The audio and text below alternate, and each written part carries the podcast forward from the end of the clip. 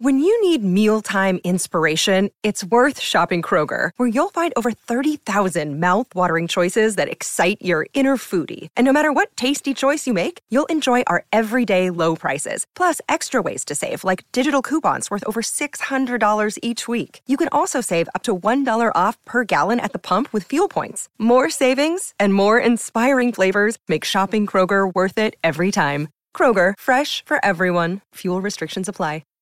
Ego, Slendy, Ego, Slendy, hey. Hit it out the park. Hit it out the park. Hit it with a strike. Hit him with a strike. From the national anthem, Anthem. to the bottom of the night. I'm in Slendy, Ego, Slendy, Ego, Slendy, Ego, Slendy, hey. You already know what's up. What's that? Another home run. We should know the job ain't done till we hold that trophy up. Hey. What's up, everybody? Welcome to episode 449 of the Talking Friars podcast and YouTube show. Ben Fadden with you here. It is August 18th, 2023. For those that are watching on replay or listening on the podcast platforms, you're probably listening or watching this on August 19th, 2023, because this is another late night edition of the show. Just came home. Padres knocked off the D backs four to nothing tonight obviously after losing the first game of this series. So they will have the final two games of this series tomorrow. On Saturday, there's the hurricane that's supposed to come in. So that scratch Sunday's game. And now Sunday's game is going to be played as the afternoon game, the 12 o'clock game, 1210, I think, the first game. And then the regularly scheduled game will be at, I believe, 540. So nothing's going to change there. But if you have tickets for Sunday's game, you now have tickets for tomorrow's game at a little after noon and the gates open i think at like 10 10 30 um, so there's the situation there but there's a lot to talk about here on the show today. Obviously the first two games of this padres d-back series but not just that also the report out about jackson merrill him potentially being called up by the padres in september. Is it a smart move? What positions would he even be playing if he were to be called up? Like, does it make sense? We'll get into that. And obviously, as always, I'll get to your comments, your questions. If anyone wants to join the show, you can click that link that is pinned up at the top of the chat. I appreciate you all for tuning in here. Just a reminder before we get going, you can use that code Talking Friars for $20 off your SeatGeek order. And then click that link in the description, breakingt.com for some great San Diego sports swag, Padres, Aztecs, Wave. Breaking T is always dropping a lot of great Padres themed shirt. So check it out there. Okay, so I want to start off with tonight's game because obviously that just happened. And tonight obviously did not start off well, as I said in my post game reaction. Uh, a guy that had like a 7 ERA going in, last name Pfaadt. I already forget what his first name was. He has a no hitter through what, six innings? I know at least six innings he had the no hitter through. Uh, the Padres, they did not score a run in this game until the fourth inning. Um, Pfaadt was pitching. He, I believe, he pitched. Yeah, he pitched through seven, and then that's when the D backs they put in. They, they had to go to the bullpen, obviously, because Pfaadt his pitches were up. Pfaadt ended up giving up one hit, and I thought the Padres were going to get to him in that seventh inning. Soto had that double, almost was a homer off the wall. By the way, he made a tremendous throw. Uh, yeah, a tremendous throw from the warning track tonight. Uh, a great tag by Crony. He was in perfect position. So that was really fun to watch. Um, but yeah, Soto doubles, but then Bogaerts strikes out. And then what happened after that? I'm totally blanking on what happened after that. I think someone popped up, right? Seventh inning. A lot happened there after the seventh inning. Yeah, so Manny, that's right. After the Soto double, Manny had a really good at bat and he walked. Bogaerts struck out, and then Crony lined out to Pham. That's right. And that one, it was like, of course, Tommy Pham was the one that made that catch. You know, in the first game of this series, right? Seemed like there was a ton of balls that were hit right at Tommy Pham, former Padre, obviously. And Tommy Pham, obviously, yesterday had a home run. And here, Crony thought I thought he put a good swing on the ball, went the other way with it, and Tommy Pham barely scooped that, and or I shouldn't say scoop because the ball didn't hit the ground, Um, he barely saved that from being a hit, and the Padres would have taken the lead there if Tommy would not have made that catch. But thankfully, they would end up taking the lead in the eighth after Robert Suarez in the top of the eighth pitched well, three up, three down, struck out Tommy Pham, by the way, after Pham just robbed Crony in the seventh. And then the eighth comes, hit by pitch. And then credit to Bob Melvin here. He has Ben Gamel come in for Garrett Cooper. Now, was this because of an injury? I'm not so sure because there was a stoppage for Garrett Cooper earlier earlier in the game to check for an injury and he ended up staying in the game, but got, gets taken out there. Gamel comes in, lays down a bunt. Pitcher can't field it cleanly. Gamel reaches. Now it's first and second. Azocar, by the way, he pinch ran for Gary. So it's first and second. Grish gets down a bunt. And so now it's second and third with one out. And Ha-Seong Kim fouling balls off, fouling him off to the right. He was just trying to reach for it. That's what it looked like when I was watching that at Petco tonight. He was reaching for balls in that at bat, just waiting to get a good pitch to hit. Um, he was going to keep making contact till he got that good pitch. And he got it and he singled into center. Like that was really good situational baseball right there. You use guys on your bench, you play to their strengths, right? Getting bunts down, moving runners over, getting you in a spot to get it back to the top of that of the order, uh, that top of that lineup, top of the order, and it ended up paying off big. Kim with the single, and then Tatis with obviously a big home run there, scoring Kim, scoring Nando, and that home run to center. Again, I'm not going to say playoff atmosphere, but Petco went nuts when Nando hit that home run. And I love Nando's celebration, the bat flip. He really, really cares about this Padres team. Is that's what that showed to me tonight. Um, and the post game interview I thought was really good, and him embracing the fans, obviously, when he runs out to right field all the time, and embracing the fans post game in that interview down on the field with Pomeranz and Sweeney.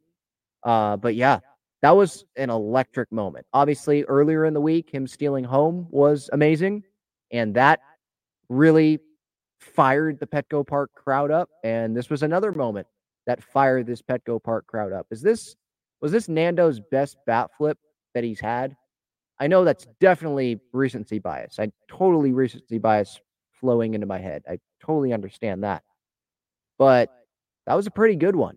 I posted on uh, Instagram, I believe, and also on Twitter. Uh, wow. I mean, it wasn't just the bat flip either. It was he flipped and then the energy that he showed after that. That was really cool to see because in real time, I saw the home run, then I looked at Tatis and I saw him facing the Padres dugout and being super emotional looking at the Padres dugout. I did not see a bat flip because I was looking at center field. Um, so to see that back, and obviously I saw the good angle of it, like all the Padres fans watching at home did, and those that were at the game have probably already seen that now. Uh, and yeah, that was that was a pretty good bat flip right there from Nando. Um, and then Hader comes in, slams the door, and like I said on my post game reaction, he needed to pitch in this game because there was no game Sunday. He didn't pitch yesterday. He's not going to pitch both games tomorrow, so he was going to pitch one of the games tomorrow. So he can pitch back to back days. You throw him today, even if the Padres weren't in that situation where they had four runs on the board or they had even one run on the board if it was zero zero there in the ninth inning, you throw Josh Hader because you need to win ball games. Get it to the bottom of the ninth, and then you can figure it out from there. If Josh is only willing to go one inning, you know. Um, so yeah, four run lead, especially when you have a lead. Don't mess around. Don't screw around. Go to Josh Hader. Don't bring in someone else. And that's what Bowmel did. And Hader shut him down. I think it was three up, three down. Had a strikeout there to end it. And what looked like it was going to be a bad night because it was a bad night for a lot of the night offensively, it ended up turning into a really good night at Petco. So I'm happy about that.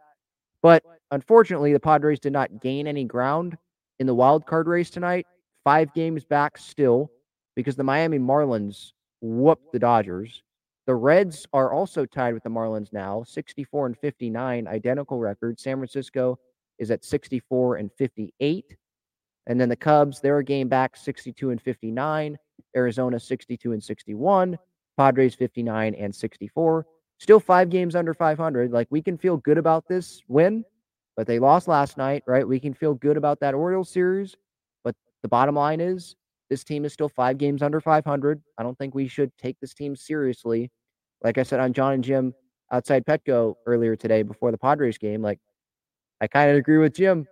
Don't think we should take this team super seriously until they get over 500 because I don't see them making the postseason if they finish at 500 or under 500.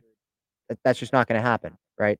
None of those teams, and because that would require all of those teams in front of them Cincinnati, Miami, Chicago, Arizona to play even worse than the Padres, right? Padres five games under. If they get to 500, I don't think they're they'd be playing amazingly well, but they've been obviously five games over 500 baseball the rest of the way.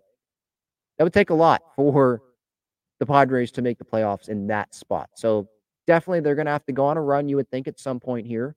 And then things are going to have to go their way. Uh, you know, the good news is you think that they have a soft schedule the rest of the way here, almost the rest of the way here, especially after the rest of this homestand. The Diamondbacks tomorrow for two games, and then the Miami series. You know, they have the White Sox and the A's. Who else do they have? White Sox, A's. I think they play the Rockies a bunch. Like the Cardinals, obviously, they're out of it. I know they have some talent, but they sold at the deadline and they've been out of it for a long time. Haven't played the Brewers yet, so that I don't think that falls under an easy matchup. But they have one of the easier schedules, I believe, in baseball the rest of the way after this homestand. So make up ground because this is a great opportunity to do so because it's direct head to head with the D backs, a team that are ahead of you, and the Marlins, a team that are obviously ahead of you in wild card positioning right now. Win that Miami series, and hopefully you win at least one of the games tomorrow. If they win both, that's great. But double headers, it's hard to win both of those games. So I feel like, you know, I'll be fine with them splitting in this series because I think Michael Wacha was supposed to start on Sunday on normal rest, but now that that game's not going to happen, they're not pushing him up and put and pitching him on short rest. They're going to have Darvish, I believe, pitch game. Was it is it game one or game two? I think it's game two. Don't know who's pitching game one yet. Um, I think the Padres probably should have Darvish pitch game one, just because you can get maybe a quality start out of him. I think it allows them to plan better instead of going all out in game one and then not knowing what Darvish is going to give in game two, if that makes sense. Um, I don't even know who they would call up. Like, would they call up uh, Jairo Iriarte? I think that's his name. I think he's top six or seven prospect in the organization. I saw, I think he's with San Antonio right now. He was scheduled to start tomorrow on Saturday. So maybe he's going to come and fly to San Diego. I don't know who the, who they're going to go with there. Um, but for that game where we don't know who's starting, I would just, you know, hope for the best. And like I said earlier on the radio today, it's going to have to be a, a really good offensive game. You know, offense, show up. And then with Darvish, hopefully he can provide a quality start.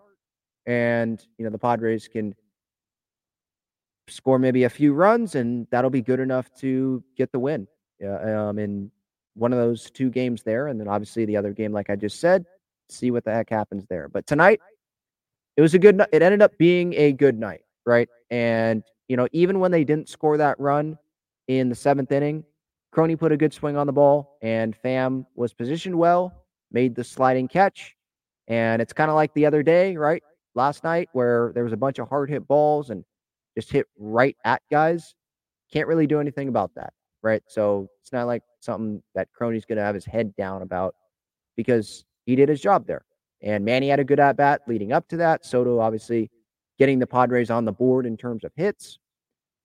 Didn't get the result, but they got the results in the next inning. So that's all that matters there. Now, I'm going to get to the chat. Don't worry. Definitely we'll get to the chat. I will get to all the super chats. You guys are first in line. Anyone that uses that super chat button. Makes it very easy for me to see your comment or your question. and it supports the channel. So I appreciate anyone who is generous enough to do that. Game one of this series, obviously, yesterday, Padres lose three to one. And I put this out on social media. Through five innings yesterday, seven of the 10 hardest hit balls by the Padres were outs. Xander hit one a couple feet foul. Uh, Tatis had a warning track ball, I believe.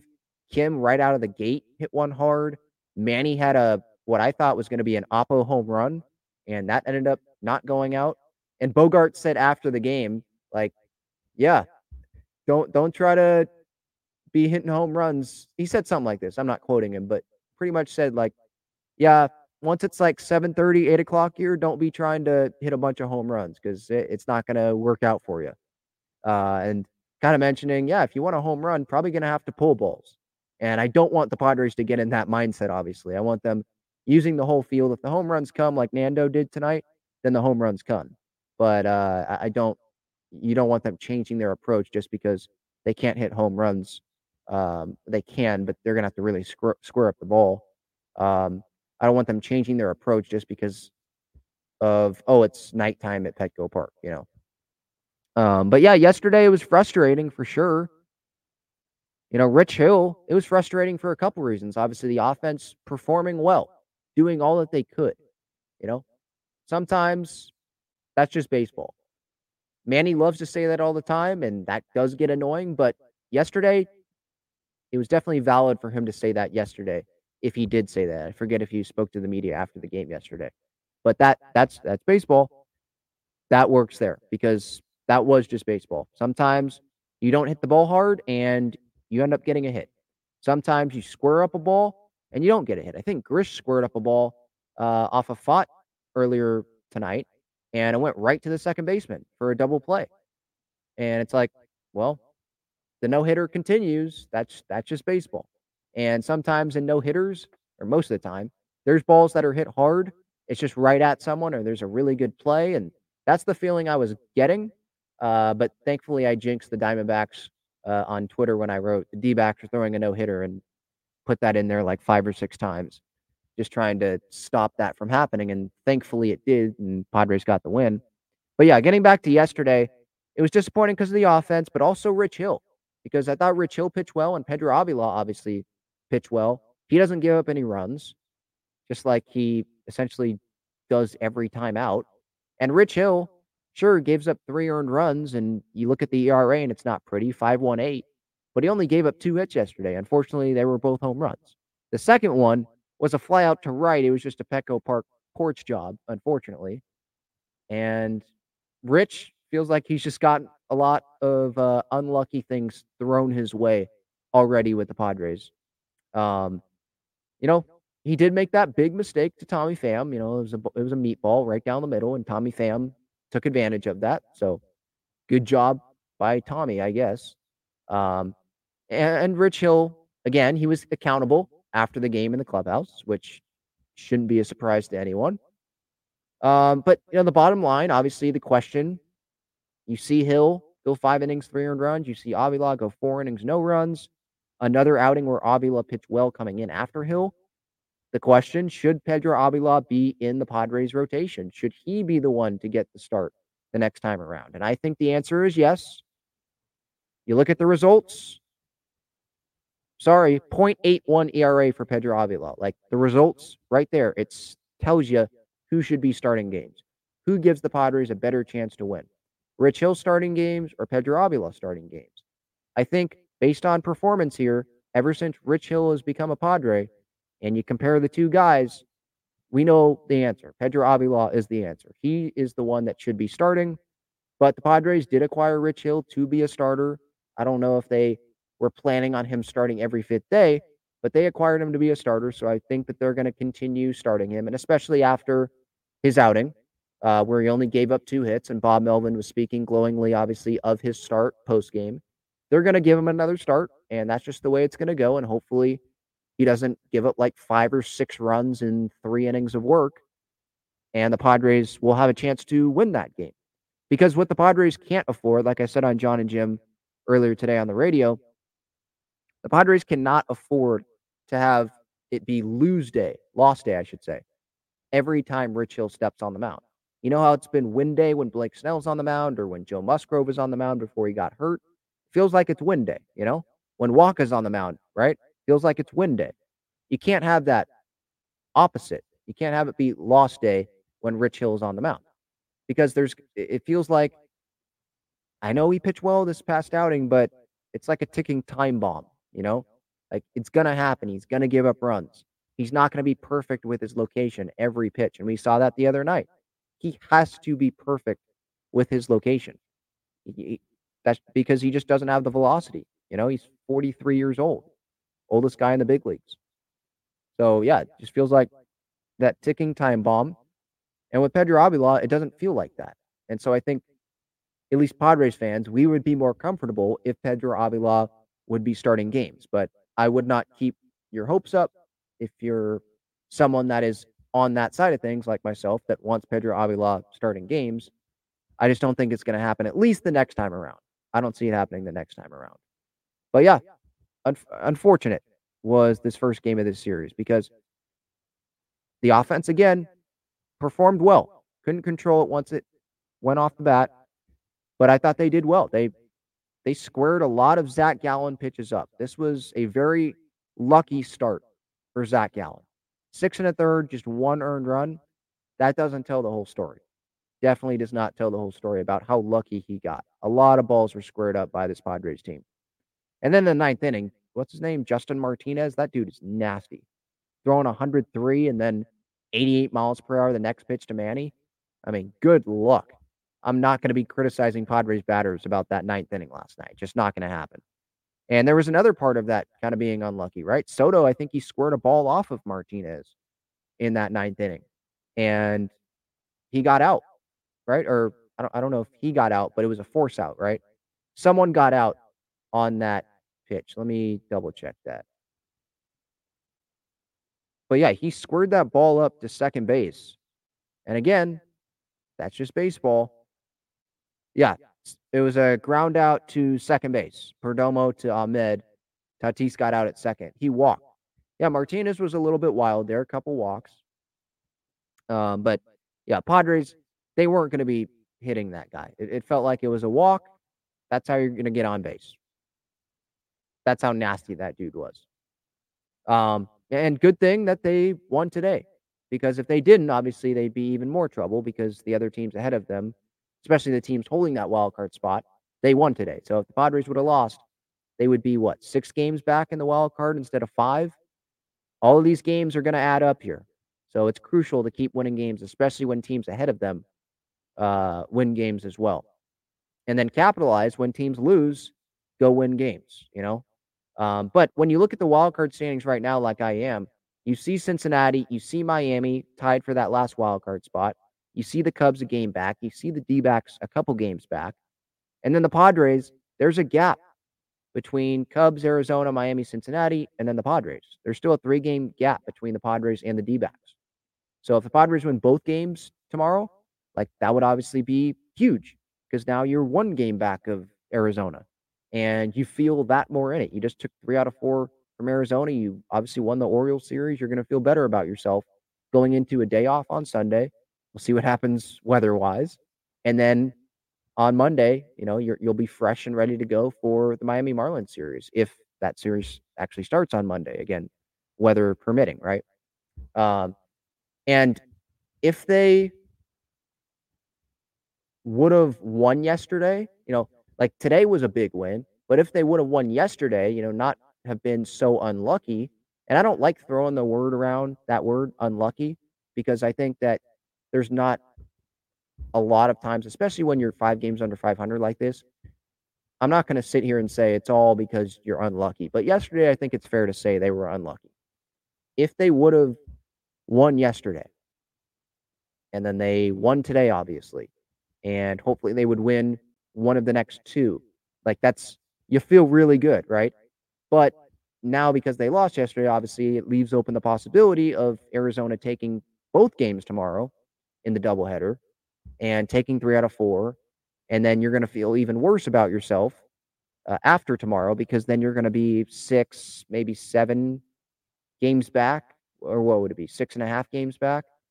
Uh, uh, you know, depending on what Cincinnati and Miami do there in that final wild card spot. So, yeah, it's been a roller coaster already in this the, the first two games here in this Padres D back series. I did want to mention going back to today's game where it definitely could have swung in the other direction with Seth Lugo on the mound. I think it was the fifth inning. Or was it the fourth? No, I think it was the fifth. Yeah. So Lugo obviously on the mound, and there was the pick off the first, right? Pick off the first, and Cooper, he throws to third. Kim tags the runner out. Then later in the inning, there was a wild pitch or a pass ball. I, I forget how they ruled it. And that runner would have scored. And the D backs right there, I think, yeah, they would have had the lead right there. And who knows what would have happened after that? Maybe Torey Lovullo's report uh, approach, excuse me, the D backs manager. Maybe his approach would have changed if the D backs had a lead. Um, maybe different relievers are used instead of whoever was used by the D backs tonight. Um, and then obviously, like you know, being down for nothing, that probably took a lot out of the D backs. But if they would have had a lead going into the later innings of the game, maybe there's more confidence. I don't know what happens. That's one of those what ifs. And that's one less out that, you know, that the, the Diamondbacks would have had on them. So maybe they a big inning would have happened there. But I thought that was a pretty crucial moment that allowed the Padres to shut that down. And, you know, Lugo, after, you know, in that fifth inning there, struck out Tommy Pham with Carroll on third, Marte on first. You know, a couple runners on, obviously 190 feet away there, who got to third because of the wild pitch, pass ball, whatever you want to say it was. Um, yeah, it was big by Lugo getting out of that because that could have definitely been trouble. And maybe the Padres don't end up going on and winning this game, and they would have been 0 2 in this series. And with Miami winning tonight, right, then they would have been six games back instead of still five, which five, that's still a hole they got to climb out of, obviously, but that's better than obviously being six games back. All right, quick break, and then I'll get to some of the chat.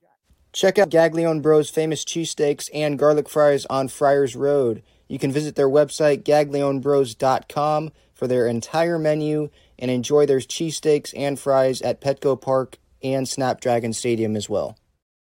All right, again, so if you're just joining here, just a late night edition here, Talking Friars episode 449, talking about the first two games of this Padres D back series, and then we'll get to the Jackson Merrill stuff here in a little bit.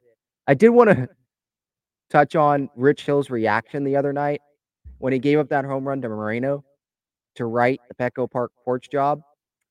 He, you could see that they showed the camera to Rich Hill his reaction, and you could see him saying, effing kidding me? Are you effing kidding me? And that's like an evergreen tweet right there. So if anything goes wrong with the Padres, I bookmarked that tweet and I'll probably send that out as my as my reaction to that instead of whatever GIF I want to use. Usually it's someone cussing um, because that's how I'm feeling inside when something happens to the Padres, when some dumb thing happens, when some Petco porch job happens. Instead, I'll just tweet out Hill's reaction to that. That, that was pretty funny last night. It wasn't funny in the moment because the Padres obviously were losing. Um, but looking back on it, that was pretty funny. Okay. Sorry, I do see super chats in here. So I'm going to get to those first. JD's third. Thank you so much for the support. Appreciate you. Uh, ben, what do you make of us being below 500 since last year before Soto came and the offseason additions? Why haven't we improved? Unlucky 170 games. No, no, no. I want to be clear about that. Yesterday, I'm going to say it was unlucky because I do believe it was unlucky. But no, it's not an unlucky 170 games. There's some circumstances like Soto coming in, new team, had to get adjusted. Probably wasn't super comfortable when he first came over, but whenever he has struggled since then, like there's no excuses, right? You're a superstar player, you got to be better. But he's been one of the better Padres this season, right? It's him and Ha-Seong Kim I'd put up there. And you could put Tatis up there, but I know he's been slumping, at least results wise, a little bit here. Um, but no, why haven't we improved? You know, the offseason additions, all that. I think some of it is injuries, but a lot of it, just straight being honest, is star players underperforming. And then some of the additions AJ has made, they didn't pan out. Matt Carpenter, Nelson Cruz, obviously, some guys just didn't pan out, right? Um, but AJ has made some other good moves. Rougned Odor was good for a little bit. Gary Sanchez obviously has been really good. Uh, Wacha bringing him in was smart. Seth Lugo bringing him in was smart. So got to give him pre- uh, got to give him credit there. Preller give him credit there. Um, but yeah, why haven't we improved? I think a lot of it has to come down to the star players. I mean, Manny down year, Bogaerts down year for the most part, Crony down year. Um, some might want to argue that Crony's just declining, but I just don't believe that. I'm, I'm not going to say that, oh, he's declining. I know the numbers will say that, but I'm not going to write him off. And some might say I'm biased because he's my favorite player, but okay, then throw my opinion in the trash. I don't care. This is just how I feel. I'm not going to throw him out and think that, okay, can't get that Jake Cronenworth back that we've seen the last couple years going into this year.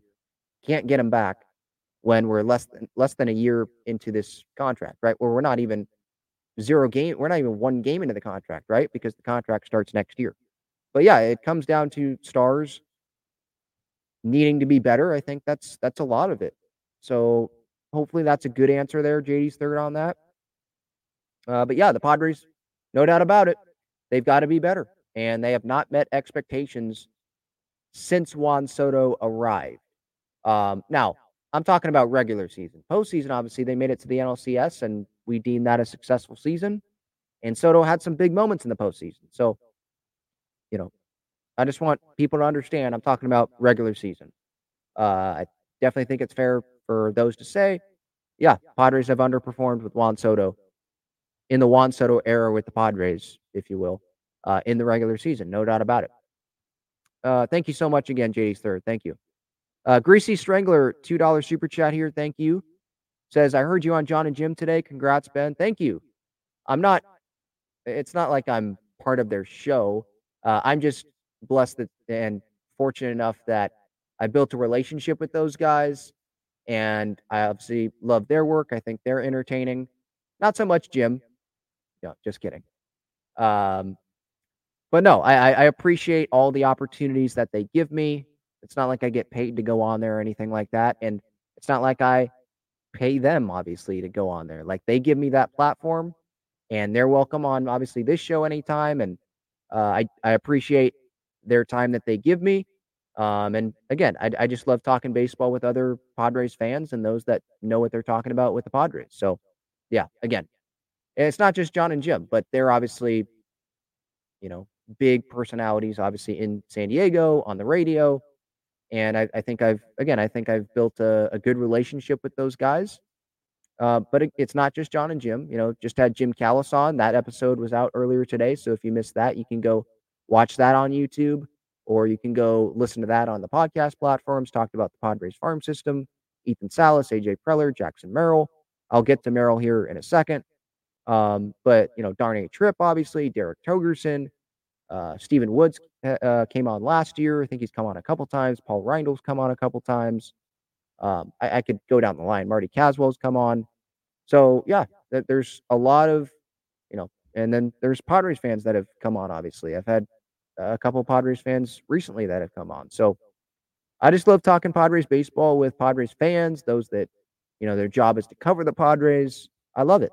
Um, so I know I kind of went off a little bit not just talking about John and Jim, but yeah, I appreciate all those people that take the time and the opportunities that I get there. Okay. I will get to the chat. Before I do, quick break, and then I'm going to get to the Jackson Merrill stuff here. I want to tell you about the best and easiest way to play fantasy sports. It's Underdog Fantasy. They have great pick'em games and best ball tournaments. In pick'em games, just pick higher or lower on two to five players' stats and you can win up to 20 times your money in a single night. You can go cross team, cross league, and even cross sport. Best Ball revolves around the draft, which is what every fan loves the most about fantasy, and it eliminates the hassle of having to manage your roster all season long, resulting in a fun and easy fantasy product. How does it work exactly? You enter a contest where you participate in a snake draft against other users. That lineup that you drafted competes against every other draft in the entire contest. The better the combined performance of your team, the more money you win. After your lineup is all played, Underdog will take the best performing players and automatically set them as your starting lineup. That's it. No waivers, no trades, no worrying about who to start or sit. After you complete your draft, your part is done. Underdog Fantasy offers best ball in a variety of ways, including daily contests, weekly contests, playoff contests, and season long contests.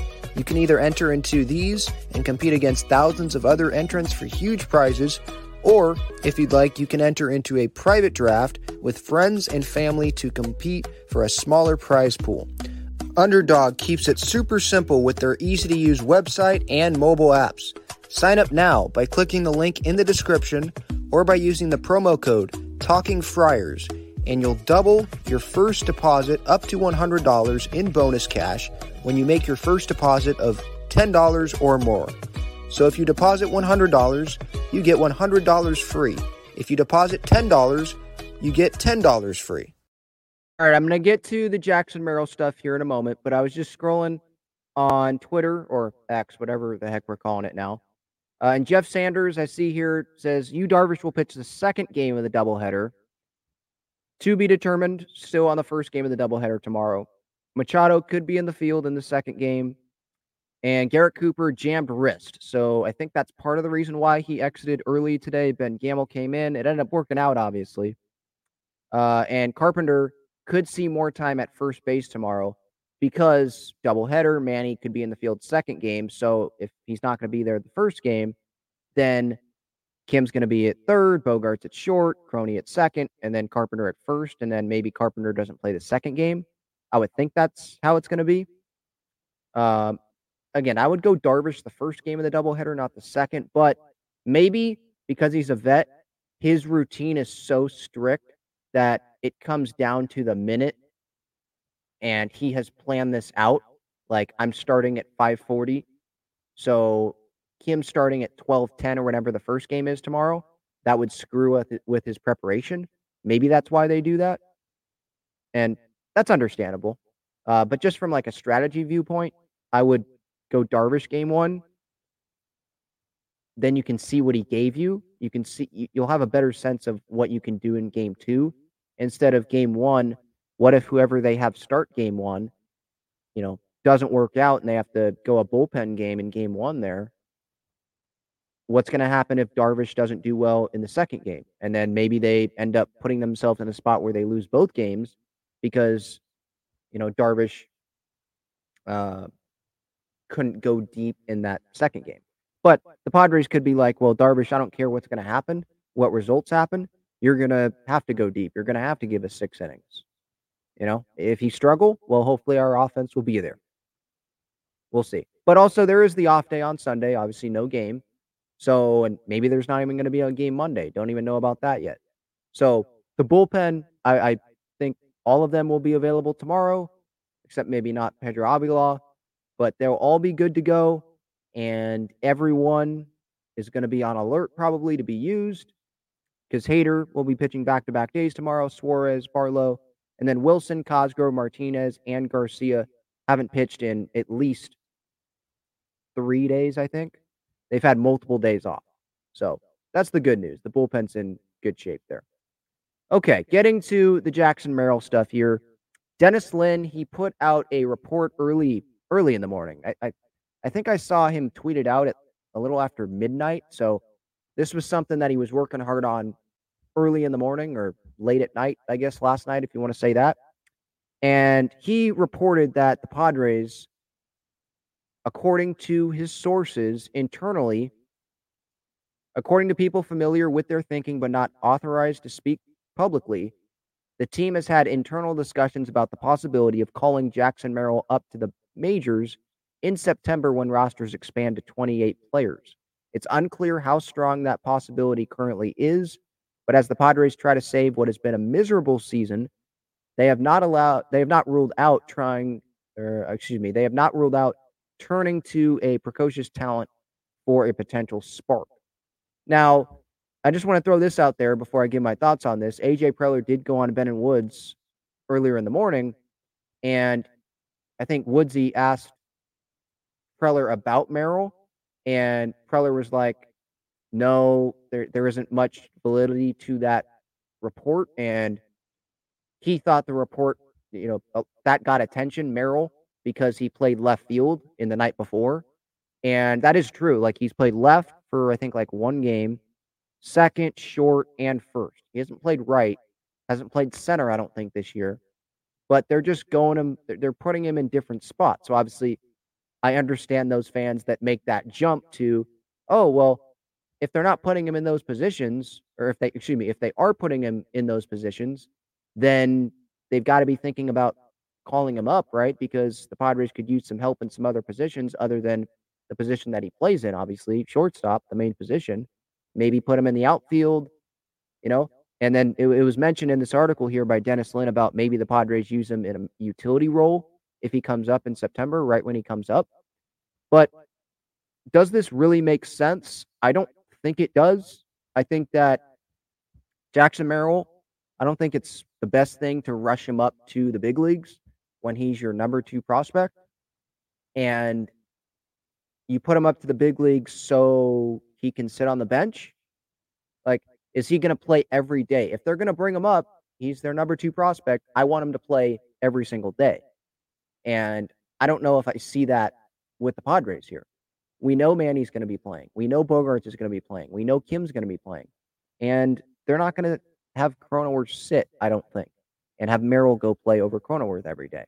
And then in the outfield, they're going to have Merrill go play a corner outfield spot when he has very minimal experience there. I don't see that. Tatis isn't going on the bench. Soto's not going on the bench. And Grish is one of the better defensive outfielders, just period in baseball, right? Especially with the glove. Um, you know, the arm I don't think is the strongest, but with the glove for sure. So, like, where is the where is Jackson Merrill getting that playing time? You know, I don't. I just I think that they should value his development, give him some more time, give him another spring training, and maybe you could do it next year like Tatis in 2019. If he proves himself and has a really strong spring training, then maybe you bring him up to start next season. But I just told the opinion uh, the opinion of let's not rush him. Let's have him play out the minor league season. Maybe next year, even start him in AAA. Like, I don't think there's a rush. Next year, you're still to have Manny, Bogaerts, Cronenworth, Kim, right? Like Tatis, obviously. You're still going to have those infield options. And I don't think next year, opening day, you're going to be sitting there saying, we need Jackson Merrill on this team. So give him the time allow him to get better. Allow him if if the plan is to move him to the outfield, and I'm not saying that is, but they are playing him some there. Obviously, through the minor leagues there in, in his minor league season. He's in double A now, by the way. If that's the plan, then let him get more experience out there before you bring him up to the big league level. And as for this Padres team, let this current group of guys go work their way out of this. If they want to be a postseason team, it's up to them. Don't bring in Jackson Merrill and think that that's going to be like this spark, you know, there should already be a spark on this team. There should already be motivation on this team. They shouldn't need to bring in Jackson Merrill for the guys to be motivated. Like, oh, we have Jackson Merrill now. Let's go make it postseason. Like, no, you should already have the motivation because of the fans that are showing up night in, night out, right? I think tonight was probably another sellout at Petco. Um, great crowds all season long. That should be the motivation, the fans. The motivation, if you don't want to get motivation from the fans, get it from yourself.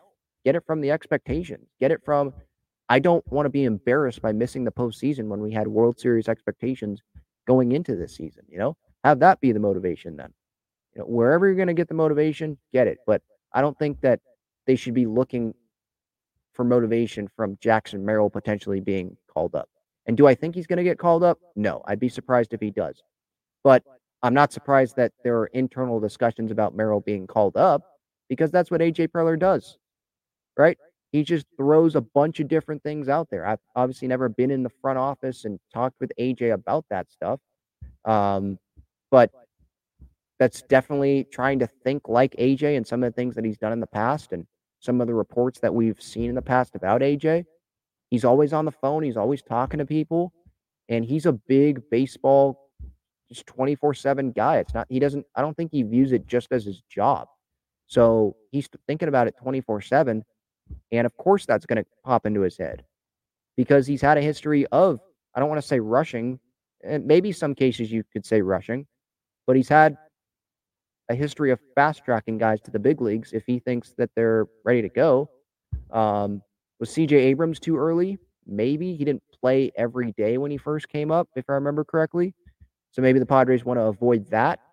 Uh, because when Jackson Merrill comes up, I want him playing every day. I don't want this to be a, a couple days a week thing because then I think you're wasting some of his service time. And, and that's obviously valuable with the big contracts that the Padres have already locked up long term, you know?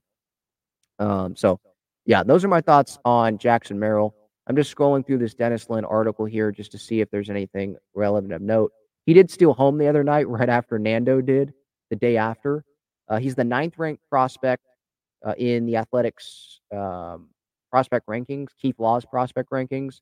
He, I believe, is a top 10 prospect according to Jim Callis and MLB.com, MLB Pipeline, just like Ethan Salas is a top 10 prospect. So, again, if you missed that, go check out that interview that I did with Jim Callis.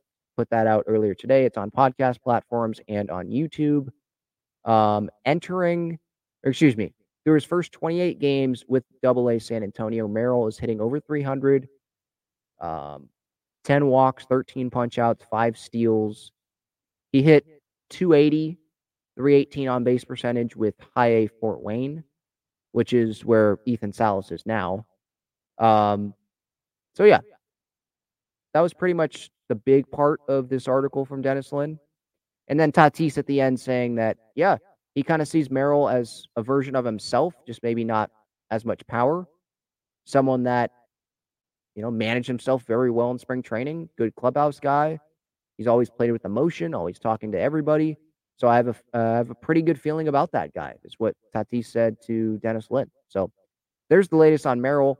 And now time to go to the chat. Thank you all for hanging in there.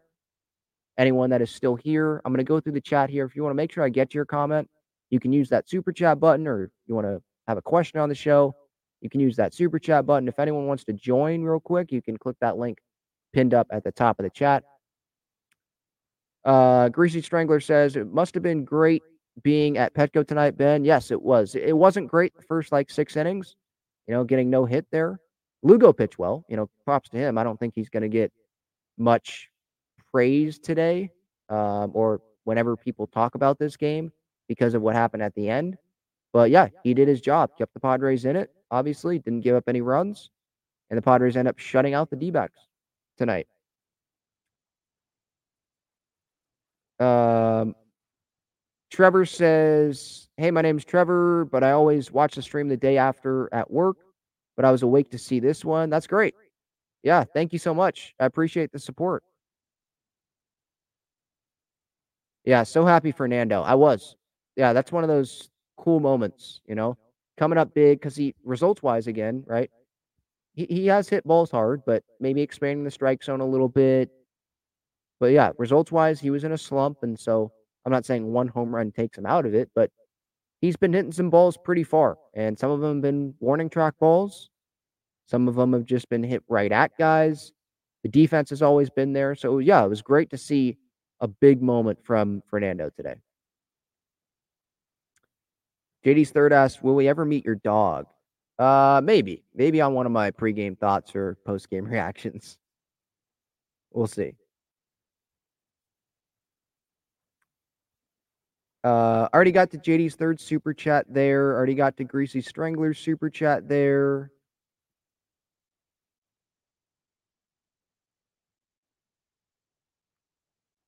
Yeah, don't know if you're going to get a dog appearance, Chad, on the show, but maybe on the channel uh, because he's outside.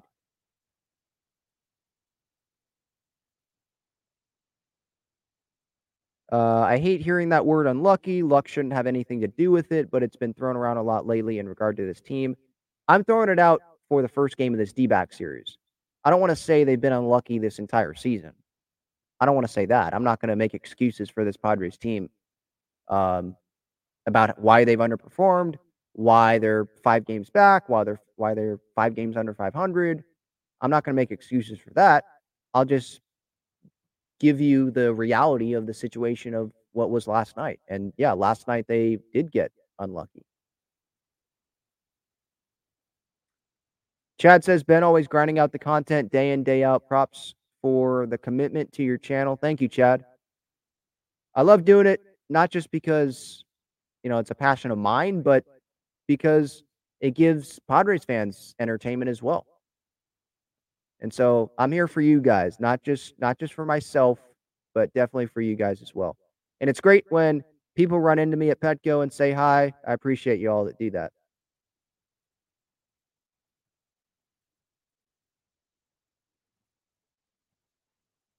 Um, continuing to go through the chat here.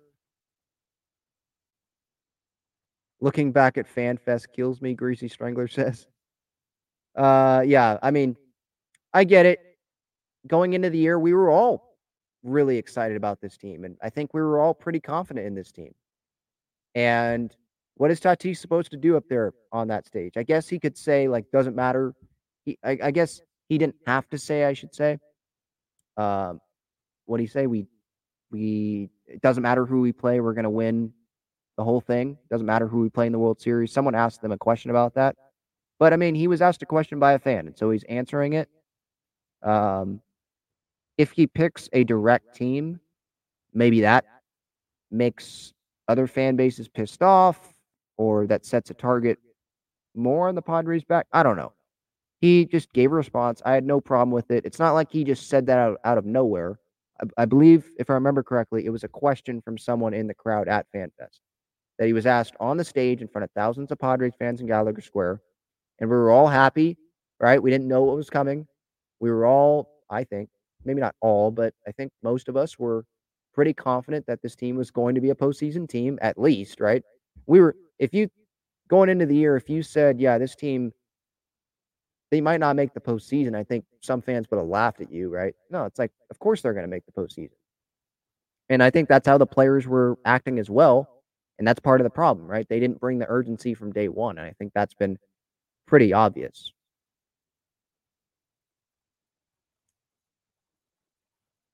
Okay, continuing to go through the chat here.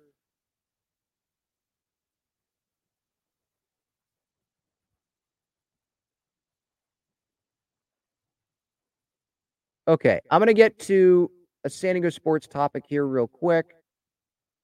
It was announced earlier this week that the San Diego Wave, I shouldn't say the San Diego Wave, but Snapdragon Stadium, home of San Diego Wave FC, they're going to be hosting the NWSL Championship game in November. So that's going to be pretty cool. Or was that earlier this week or was that no, I already talked about that, huh? I think that was a couple weeks ago. Sorry, it's late at night. It's been a long day. What I meant to talk about was the U.S. Women's National Team friendly. That's what I meant to talk about. Yeah. Um, October 29th, the U.S. Women's National Team, they have not officially announced it, the Soccer Federation. But credit to Two Balls and a Mic, Tony Sanchez. I've had him on the show before. They broke the news that the U.S. Women's National Team, or at least that's the first person that I saw on social media say that, yes, the U.S. Women's National Team is coming to Snapdragon Stadium. And so it's going to be, I believe, a friendly October 29th. Don't know the opponent. Don't know if it's going to be the the A squad, the, the starting squad. Uh, but even if it's not, I'm sorry. That that's a really cool thing that's going to happen in October with the U.S. Women's National Team. For anyone that has watched my videos here on this YouTube channel, one of the things that I wanted to happen for San Diego sports, what event I wanted to come to San Diego, the U.S. Women's National Team coming to San Diego, that was at the top of my list. And so I'm super pumped that this is going to be happening. And hopefully, they're going to have all of the star players. And the star players, they come in uh, through, you know, their club NWSL teams anyway. But like Lindsey Horan doesn't play for an NWSL team, right? Um, so there are some exceptions and obviously to see all that greatness all on one roster, all playing at Snapdragon Stadium at the same time, that's going to be really cool. And even even if it's not the the A squad, you could still see some some players like Ashley Sanchez and those that didn't start during the World Cup. You could see Alyssa Thompson, obviously. um, maybe Lynn Williams, see those players play. Like, I don't think they're just going to bring a bunch of players that have never played for the U.S. Women's National Team before and have them come play at Snapdragon. I don't think it's going to be like a Gold Cup situation where the USA team all like they were all gone, and so I think maybe some fans didn't know a bunch of the players that were playing on that team um, at that time. I know I didn't. Um, the U.S. Women's National Team is a little bit different because the the NWSL that's the best league, I think, the best women's league, the top women's league in the world. Um, you know, the U.S. Women's National Team. I know the World Cup they didn't do great, but they're the best team in the world, U.S. Women's National Team, and so they have the best players in the world. So if Sophia Smith, Trinity Rodman, Alex Morgan, um, Alyssa Thompson, Lynn Williams, and you just go on and on. Obviously, right? You can go with defense with with Girma, obviously. Um, you just go down the line. Alyssa Naeher with uh, goalkeeping, and Ashley Sanchez, Savannah DeMelo, Andi Sullivan, Kristie Mewis. Like I could go on, on and on there. Uh, if if they Alana Cook, right? They show up um, and play all at Snapdragon Stadium at the same time uh, on October 29th. That's going to be really cool. And that's going to be one of the bigger events, I think, this year uh, at Snapdragon Stadium. Some would say, well, Wrexham Man United is bigger. But like for America, the U.S. Women's National Team, like that's that's the team, I think. And especially in San Diego with obviously the Wave having the success that they have. I'm surprised it took this long. I know that the dates are scheduled out in advance, but I'm surprised it took this long for the U.S. Women's National Team to come to San Diego. But I'm definitely pumped for that, and it's going to be a big uh, fall at Snapdragon Stadium. Hopefully, the Wave make the postseason. They can play through the playoffs, maybe get a home game. We'll see about that. Uh, they are the sixth seed right now, so they're going to have to play really good the rest of the way. Um, and if not, hopefully they can end their season at Snapdragon Stadium for the championship game uh, in November. And then obviously before the championship game in October, U.S. Women's National Team at Snapdragon Stadium. So it's going to be cool. I can't wait for that. And then the Wave, they play tomorrow on Saturday. The game is supposed to be at 7. It's been pushed up a couple hours to 5. So if anyone is going, 5 p.m., check the Wave website, Wave social media. They'll have the information there. It's because of the hurricane stuff. They're just pushing that all up. And so just be warned there. And that game is going to be on Paramount Plus. All right. Any more comments I want to get to here? I don't think so. Okay. Talking Friars episode 449. Thank you everyone for the time. I appreciate it. Late night, 11:30 p.m. here as we close out this show. Just a reminder, use code Talking Friars $20 off on your SeatGeek order. That's going to do it a lot that we touched on here in a little bit less than an hour. Padres D first two games, disappointment in the first game, good ending in the second game, and a couple big games on Saturday. And I'll probably have a show after the two games tomorrow, just you know, reacting to the entire series, what's to come um, in this Miami series, the rest of the homestand, where the Padres obviously stand in the wild card standings because they're playing an extra game, right? That tomorrow the and I know it's going to get balanced out because they're not playing on Sunday, and some other teams will, will be playing on Sunday that are ahead of the Padres. Uh, but you could see a little bit of a jump if things go well for the Padres tomorrow in the wild card standings, but then it might go back down by the end of the weekend. We shall see. Again, thank you everyone for the time. Have a great rest of your night. You have been listening or watching to Talking Friars. Thanks so much.